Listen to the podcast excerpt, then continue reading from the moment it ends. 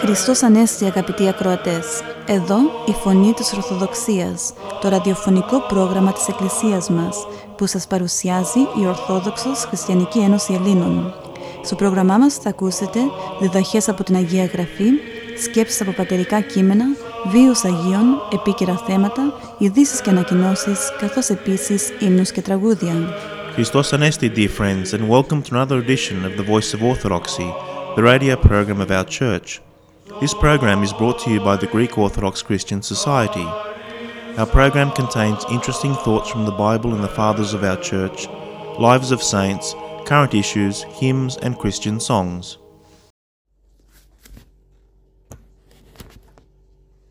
Την Κυριακή του Παραλυτικού θυμόμαστε έναν άνθρωπο που τον ξεχώρισε ο Κύριος, γιατί για 38 χρόνια περίμενε να γίνει το θαύμα και να γίνει υγιής.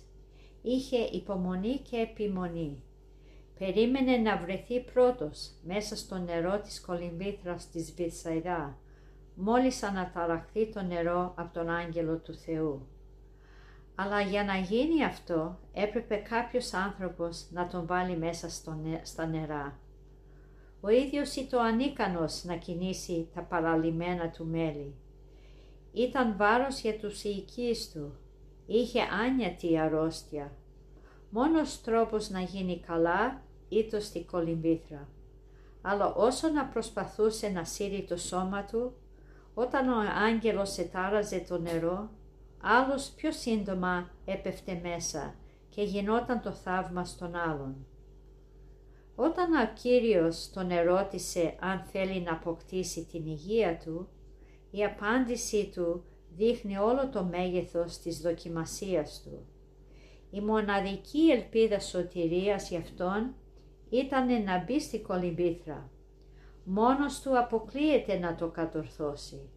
Άνθρωπο να τον βοηθήσει δεν έχει. Όλες του οι προσπάθειες είναι ανοφελές. Αλλά επιμένει. 38 ολόκληρα χρόνια περιμένει με υπομονή και ακόμα έχει το σθένος να περιμένει και να καρτερεί. Δεν περιμένει από απελπισία. Είχε αντοχή, είχε δύναμη ψυχής που έβγαινε από μέσα από μια πίστη σταθερή στη χάρη που πηγάζει από την επίσκεψη του Άγγελου του Θεού στη Κολυμπήθρα. Τύπος και σημείο βαφτίσματος της Παλιάς Διαθήκης ήταν η Κολυμπήθρα αυτή, όπου το πλήθος περίμενε να μπει στο νερό για τη σωματική ίαση του, όταν ο άγγελος θα άγγιζε τα νερά. Αλλά η χάρη ήταν περιορισμένη μόνο σε έναν άνθρωπο κάθε φορά. Στην Κοινή Διαθήκη βλέπουμε ότι η βάφτιση δίνεται σε όλα τα έθνη και είναι άμεση συμμετοχή στο Χριστού το θυσιαστικό θάνατο, χωρίς τη μεσητεία αγγέλων. Η βάφτιση χαρίζει την ίαση της ψυχής και την υπόσχεση της αιώνιας Ανάστασης του σώματος. Η χάρις είναι ανεξάντλητη. Ο Άγιος Ιωάννης ο Χρυσόστομος λέει ότι ο Κύριος Ιησούς Χριστός ξεχώρισε τον παραλυτικό που περίμενε για 38 χρόνια για να μας διδάξει την αρετή της υπομονής και της επιμονής. Έδειξε ο άνθρωπος αυτός που είχε μια ελπίδα ακατέσχυντη που ζωγονούσε το παραλυμένο και σαπισμένο ίσο σώμα του. Γι' αυτό ήρθε ανεπάντεχη και ευνίδια, ευνίδια τελείως η δικαίωση των ελπιδών του. Δεν εθεραπεύεται μέσα στα ταραγμένα νερά. Του δίνεται η ευλογία να τον πλησιάσει ο ίδιος ο παντοδύναμος Κύριος. Θεραπεύεται με μόνο το λόγο Του. Αν δεν είχε άνθρωπο βοηθό, τον επλησίασε ο Θεάνθρωπος. Αν δεν μπορούσε να λουστεί στο νερό της κολυμπήθρας, τώρα λούζεται στου Θεού τη χάρη. Τα παραλυμένα μέλη του συσφίγγονται, σηκώνεται και φεύγει μόλις δει ότι το όνειρο που είχε για 30 χρόνια πραγματοποιείται. Έπειτα από λίγο ο Κύριος ολοκληρώνει το έργο του. Δίνει στο ευεργετημένο πλάσμα του τη συνταγή που θα του δώσει διάρκεια στην ευλογία και στην ευτυχία του. Είδε οι γης γέγονες μη τι αμάρτανε ή να μη χείρονσει τη γέννη του. Έτσι συμβαίνει με τον, με τον Σωτήρα Χριστό. Αυτός είναι ο τρόπος που ενεργεί και που απαντά στα ανθρώπινα αιτήματα. Φαίνεται πως ίσως δεν ακούει. Πολλοί άνθρωποι κλονίζονται. Νομίζουν ότι ο Χριστός σε αδιαφορεί και μένει αναλύγητος στο ανθρώπινο πόνο. Νομίζει πως πάνε χαμένες οι προσευχές του και πως πρέπει να έχει κάποιο μέτρο η υπομονή. Χαρακτηρίζουν πολύ την απόλυτη εμπιστοσύνη ως αδυναμία και κουτί θεωρούν την πίστη στον λόγο του, στις υποσχέσεις του. Αλλά εν τούτης, ακούει τα αιτήματα ο Κύριος. Η πίστη και η εμπιστοσύνη του συγγενεί και απαντά, δεν αδιαφορεί. Συγγενείται όταν το πλάσμα του τον αποκαλείται και τον ζητάει την βοήθεια.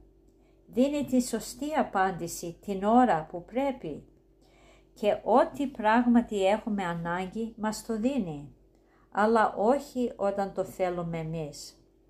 Ο τρόπος της αποκρίσεως είναι θέμα της θεϊκή του κρίσεως και της απέναντης αγάπης του.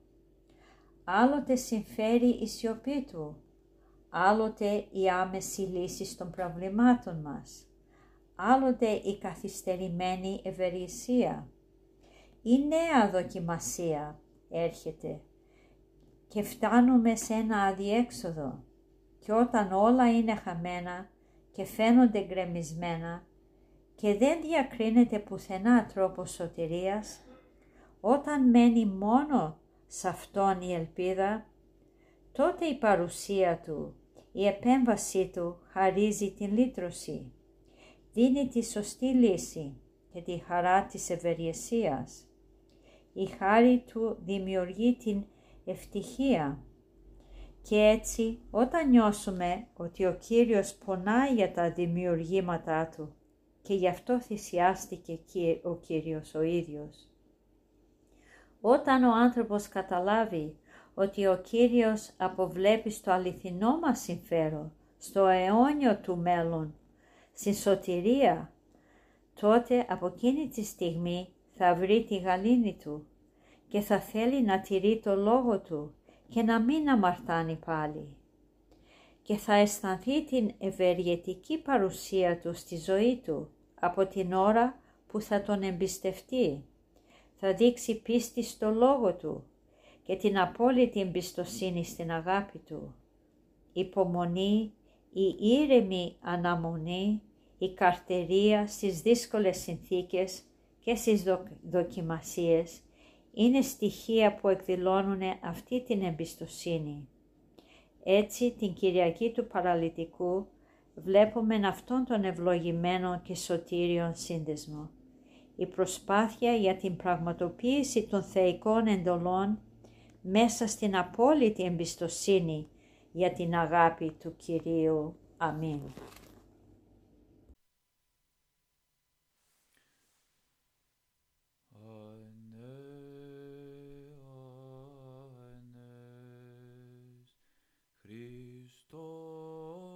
Ζωή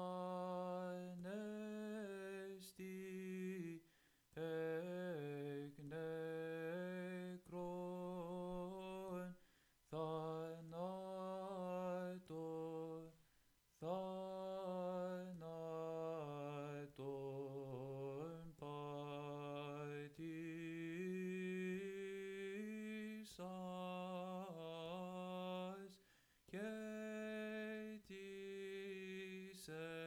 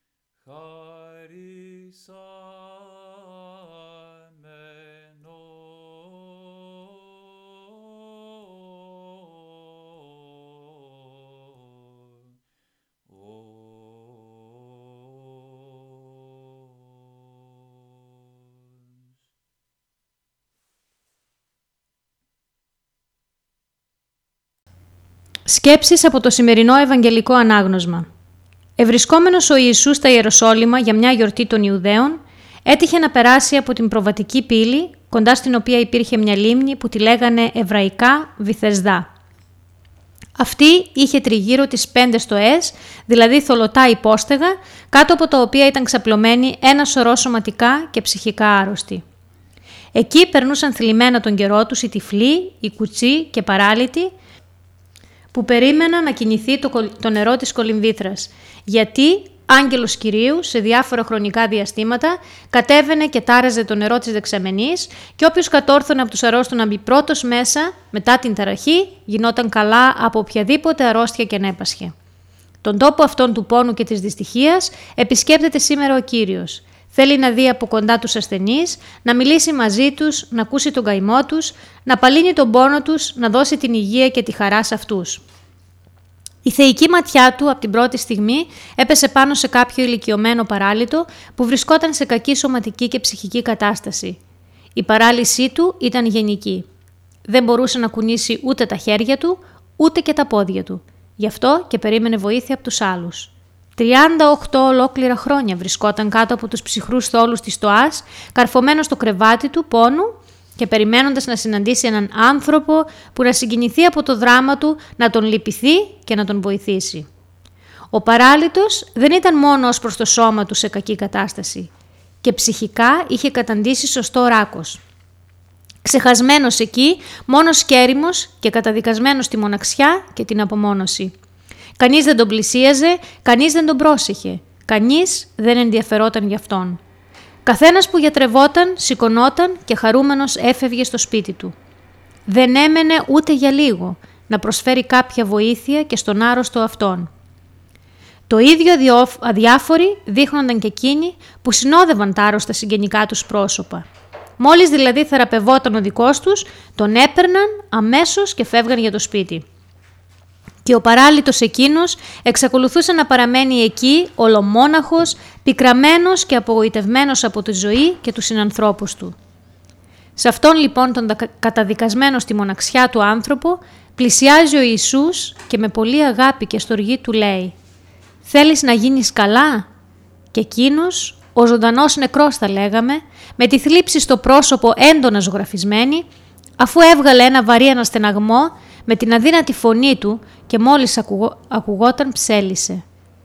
«Κύριε, δεν έχω άνθρωπο για να με ρίξει στην κολυμβήθρα, αμέσως μόλις ταραχτεί το νερό από τον άγγελο. Είμαι παράλυτος και δεν μπορώ να κινήσω τα μέλη του σώματός μου για να πάγω μέχρι εκεί μόνος.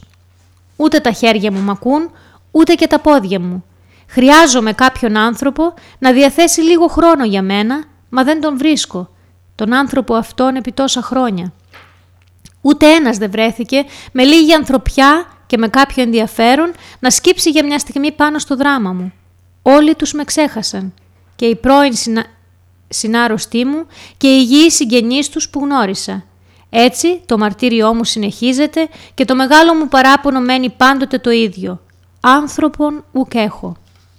Μας κάνει ιδιαίτερη εντύπωση το γεγονός ότι ο παράλυτος της περικοπής του ιερού Ευαγγελίου δεν μιλάει για τη σωματική του κατάσταση και δεν διατυπώνει κανένα παράπονο για την παράλυσή του. Το μεγάλο του πρόβλημα είναι η μοναξιά του, η εγκατάλειψή του από τους συνανθρώπους του. Μήπως όμως το ίδιο παράπονο του παραλίτου εκφράζει και ο σημερινός άνθρωπος ύστερα από 2.000 χρόνια; Μήπως και ο άνθρωπος της εποχής μας, μέσα στα δισεκατομμύρια των ανθρώπων του, ψάχνει για έναν άνθρωπο που δεν τον βρίσκει; Γιατί και ο άνθρωπος του αιώνα μας, ο οποίος ζει μέσα σε μια κοινωνία υπερευδαιμονίας, έτσι περίπου αισθάνεται. Μόνος, εγκαταλελειμμένος και απομονωμένος από τους άλλους. Ο άνθρωπος σήμερα, με την εγωπαθή συμπεριφορά του, κλείστηκε στον εαυτό του και απομακρύνθηκε από τον συνάνθρωπό του, με τον οποίο δεν έχει καμιά σχέση, καμιά επαφή, καμιά επικοινωνία. Γι' αυτό έχει έντονο το αίσθημα της μοναξιάς, της απομόνωσης και της εγκατάλειψης. Γι' αυτό δεν νιώθει ευτυχής και δεν είναι χαρούμενος ο σημερινός άνθρωπος. Ας διδαχτούμε από το τόσο διδακτικό ευαγγελικό ανάκνωσμα που ακούσαμε σήμερα. Ας αφήσουμε τους εγωισμούς και τα πάθη που κυριαρχούν μέσα μας και που δεν μας αφήνουν να πλησιάσουμε τους συνανθρώπους μας. Ας ανοίξουμε διάπλατα την καρδιά μας και από τα βάθη της ας προσφέρουμε πραγματική αγάπη σε όλους τους αδελφούς μας, γιατί όλοι τη χρειάζονται, όλοι διψούν γι' αυτή. Ο αληθινός χριστιανός, εκείνος που έχει ακλόνητη πίστη στο Χριστό και έχει αποθέσει τις ελπίδες τους σε εκείνον και στην περίπτωση που οι άνθρωποι τον εγκαταλείπουν δεν αισθάνεται μοναξιά, δεν νιώθει μόνος. Γιατί έχει τον Κύριο που στέκεται πλάι του και είναι έτοιμος να το στηρίξει σε κάθε δύσκολη στιγμή. Ήθε να είμαστε άξιοι των απείρων ευεργεσιών του σωτήρα μας Χριστού, του οποίου το Άγιο Όνομα ας είναι ευλογημένο, νυν και αΐν και εις τους αιώνας των αιώνων. Αμήν. Από τους βίους των Αγίων. Τη 24 Μαΐου η Εκκλησία μας τιμά τη μνήμη του Οσίου Σιμεών. Στο πρόγραμμα μας σήμερα θα αφιερώσουμε μερικές σκέψεις από τη ζωή του. Ο πατέρας του Ιωάννης ήταν από την Έδεσα της Συρίας, αλλά ο Σιμεών γεννήθηκε στην Αντιόχεια στα χρόνια του βασιλιά Ιουστίνου του Δευτέρου 574 μετά Χριστόν. Όταν ήταν πέντε χρονών, σεισμός τρομερός κατέστρεψε μεγάλο μέρος της Αντιόχειας. Ο πατέρας του σκοτώθηκε ενώ βρισκόταν μέσα στο σπίτι και κατέρευσε η στέγη. Η μητέρα του Μάρθα σώθηκε διότι εκείνη τη στιγμή ήταν σε κάποιο ναό της πόλης. Το ίδιο και ο μικρός Σιμεών που μόνος του είχε βγει από το σπίτι και πήγε στον κοντινό ναό του Αγίου Στεφάνου. Η Μάρθα όταν βρήκε το Σιμεών δόξασε το Θεό διότι κράτησε τουλάχιστον το παιδί της ζωντανό. Από τότε με περισσότερο ζήλο μόρφωνε το παιδί της σύμφωνα με τα θεία παραγγέλματα. Όταν ο Σιμεών μεγάλωσε πήγε στη Σελεύκια σε ένα μικρό μοναστήρι όπου βρισκόταν ένας περίφημος ασκητής ο Ιωάννης. Κοντά του ο Σιμεών πήρε περισσότερα και υψηλότερα διδάγματα χριστιανικής ζωής και μελέτησε συστηματικότερα τις γραφές. Τόσο δε καλή διαγωγή είχε μέσα στο μοναστήρι που κάποτε κάποιος φθονερός η μοναστής του προσπάθησε να τον μαχαιρώσει, αλλά από θαύμα το χέρι του ξεράθηκε επί τόπου. Ο αμνησίκακος Σιμεών προσευχήθηκε, σταύρωσε το χέρι του παρολίγων φωνιά του και αμέσως αυτό θεραπεύθηκε. Ο Θεός για τη θερμότητα της πίστης του έδωσε στο Σιμεών το χάρισμα να θεραπεύει δαιμονισμένους. Και όπως ο Κύριος μας, έτσι και ο Σιμεών, μέχρι που αποδίμησε, δαιμόνια πολλά εξέβαλε. Συνεχίζουμε το πρόγραμμά μας με μερικές σκέψεις από τον Πάτερ Παΐσιο για το φιλότιμο. Φιλότιμο κατά τον γέροντα είναι ευλαβικό απόσταγμα της καλοσύνης, η λαμπικαρισμένη αγάπη του ταπεινού ανθρώπου. Τότε η καρδιά του είναι γεμάτη από μεγάλη ευγνωμοσύνη προς τον Θεό και τους συνανθρώπους του και από πνευματική λεπτότητα προσπαθεί να ανταπαδώσει και την παραμικρή καλοσύνη που του κάνουν οι άλλοι. Ό,τι γίνεται πέρα από καθήκον και υποχρέωση, χωρίς να ζητηθεί, από ανιδιοτελή αγάπη, αυτό είναι το φιλότιμο. Όλες οι ενέργειες του γέροντα χαρακτηρίζονται από αυτήν την αρετή, από την απλή βοήθεια σε κάποιον ως την αυτοθυσία του στον πόλεμο για να μην κινδυνεύσουν και σκοτωθούν άλλοι και εν συνεχεία στην μοναχική ζωή με τους φιλότιμους αγώνες του που ξεπερνούσαν την αντοχή του. Τον συγκινούσε όταν έβλεπε και στους άλλους φιλότιμο. Έλεγε να κινούμαστε με φιλότιμο. Τα φιλότιμα παιδιά προσέχουν πώς να ξεκοράσουν και να ευχαριστήσουν τους γονείς. Εμείς οι μοναχοί να γνωρίζουμε τι αναπαύει τον γέροντα και να το κάνουμε πριν μας το πει. Να έχετε φιλότιμο και να μην εκμεταλλεύεστε την καλοσύνη των άλλων. Ο φιλότιμος βομβαρδίζεται από ευλογία, ενώ ο γκρινιάρης γεννά κακομοιριά. Η καρδιά δεν καθαρίζεται με απορριπαντικό, αλλά με φιλότιμο. Να μην αφήνουμε τον άλλον να κουράζεται στο διακόνημά του όταν εμείς έχουμε τελειώσει. Να γινόμαστε θυσία. Μια γυναίκα έλεγε «Αφού ο Χριστός πικράθηκε και εγώ τον πίκρανα, δεν θέλω να έχω χαρά». Και είχε μια χαρά, έλεγε στους άλλους να προσευχηθούν να μην έχει χαρά, αλλά να πονά για τον Χριστό. Τι φιλότιμο. Και όσο έλεγε αυτά, άλλη τόση χαρά και αγαλίαση είχε. Αυτή βγήκε από τον εαυτό της. Συνιστούσε ο γέροντας να κάνουμε το καλό όχι ωφελημιστικά, ούτε νομικά, αλλά από αγάπη προς τον Θεό τότε όχι μόνο με ευκολία κάνω ό,τι υποχρεούμε, αλλά θυσιάζω και ό,τι δικαιούμαι. Ω μοναχός δεν αρκεί το να κάνει τον κανόνα και την ακολουθία του και να αναπαύει την συνείδησή του ότι εξεπλήρωσε τα μοναχικά του καθήκοντα.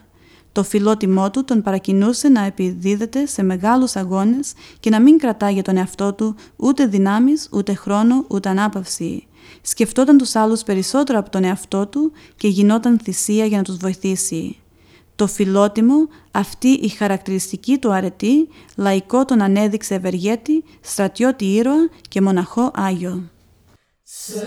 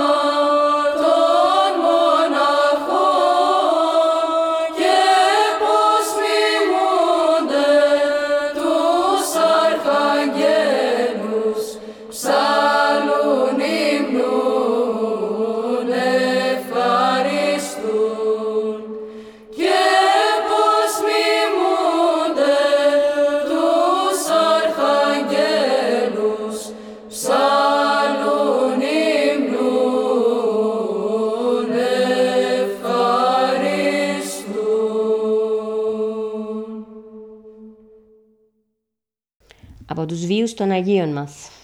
Την ερχόμενη 20 Μαΐου η Εκκλησία μας τιμά τη μνήμη του Αγίου Θαλελαίου. Στο πρόγραμμα μας σήμερα θα αφιερώσουμε μερικές σκέψεις από την ζωή του. Οι πλούσιοι αλλά ευσεβείς γονείς Βερούκιος και Ρωμιλία σε κάποια πόλη του Λιβάνου ανέθρεψαν το γιο τους Θαλέλαιο σύμφωνα με τα πρότυπά τους, δηλαδή το νόμο του Ευαγγελίου. Ο Θαλέλεος με τη χάρη του Θεού πράγματι ανταποκρίθηκε στην διαπαιδαγώγηση των γονέων του και έγινε άνθρωπος πιστός, φιλεύσπλαχνος και πολύ εγκρατής. Εφιέστατος και πολύ επιμελής καθώς ήταν στις σχολικές του σπουδές, ακολούθησε την ιατρική επιστήμη. Σαν γιατρός ακολούθησε τα χνάρια του Κυρίου και Θεού του Ιησού Χριστού. Εξασκούσε την ιατρική όχι σαν επάγγελμα για την απόκτηση χρημάτων, όπως έκαναν οι περισσότεροι συνάδελφοί του, αλλά σαν γνήσιος χριστιανός και μιμητής του Χριστού, όπου και αν πήγαινε, ελάλη αυτής περί της Βασιλείας του Θεού και τους χρίαν έχοντας θεραπείες ιάσατο. Δηλαδή μιλούσε στους ανθρώπους για τη Βασιλεία του Θεού και γιάτρευε εκείνους που είχαν ανάγκη θεραπείας. Έτσι ανακούφιζε τους ανθρώπους σωματικά, αλλά συγχρόνως και ψυχικά τους στήριζε στην πίστη και την ελπίδα. Με αυτόν τον τρόπο ο Θαλέλεος, πολλούς ειδωλολάτρες στο κρεβάτι του πόνου οδήγησε στο δρόμο της σωτηρίας.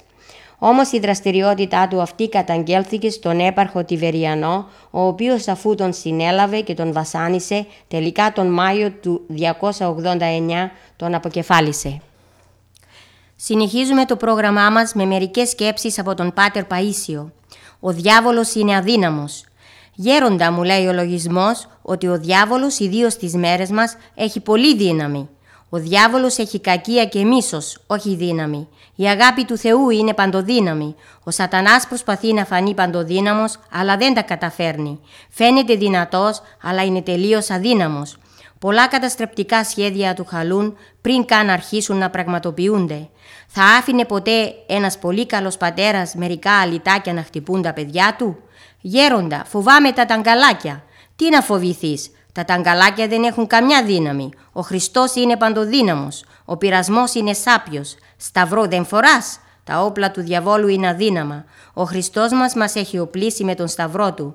Μόνο όταν αφήνουμε τα όπλα τα πνευματικά, τότε ο εχθρός έχει δύναμη.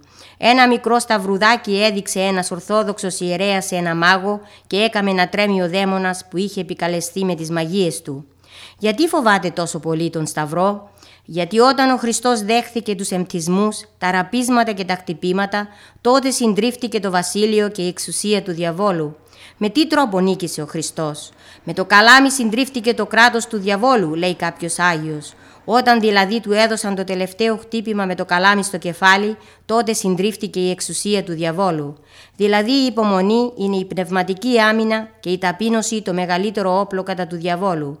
Το μεγαλύτερο βάλσαμο της σταυρικής θυσίας του Χριστού είναι που συντρίφτηκε ο διάβολος. Μετά τη σταύρωση του Χριστού είναι πια όπως το φίδι που του έχει αφαιρεθεί το δηλητήριο ή όπως το σκελί που του έχουν αφαιρεθεί τα δόντια. Αφαιρέθηκε το φαρμάκι από τον διάβολο, αφαιρέθηκαν τα δόντια από τα σκυλιά, τους δαίμονες και είναι τώρα αφοπλισμένοι και εμείς με το σταυρό οπλισμένοι. Τίποτε, τίποτε δεν μπορούν να κάνουν οι δαίμονες στο πλάσμα του Θεού όταν δεν τους δώσουμε εμείς δικαιώματα. Μόνο φασαρία κάνουν, δεν έχουν εξουσία. Χριστός,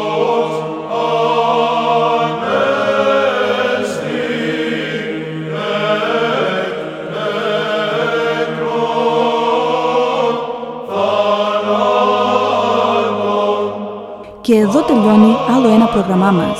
Θα είμαστε πάλι μαζί σας την επόμενη εβδομάδα. Αγαπητοί μας ακροατές, ο Θεός μαζί σας. Χαίρετε. And here we end another of our programs. We'll be with you again next week.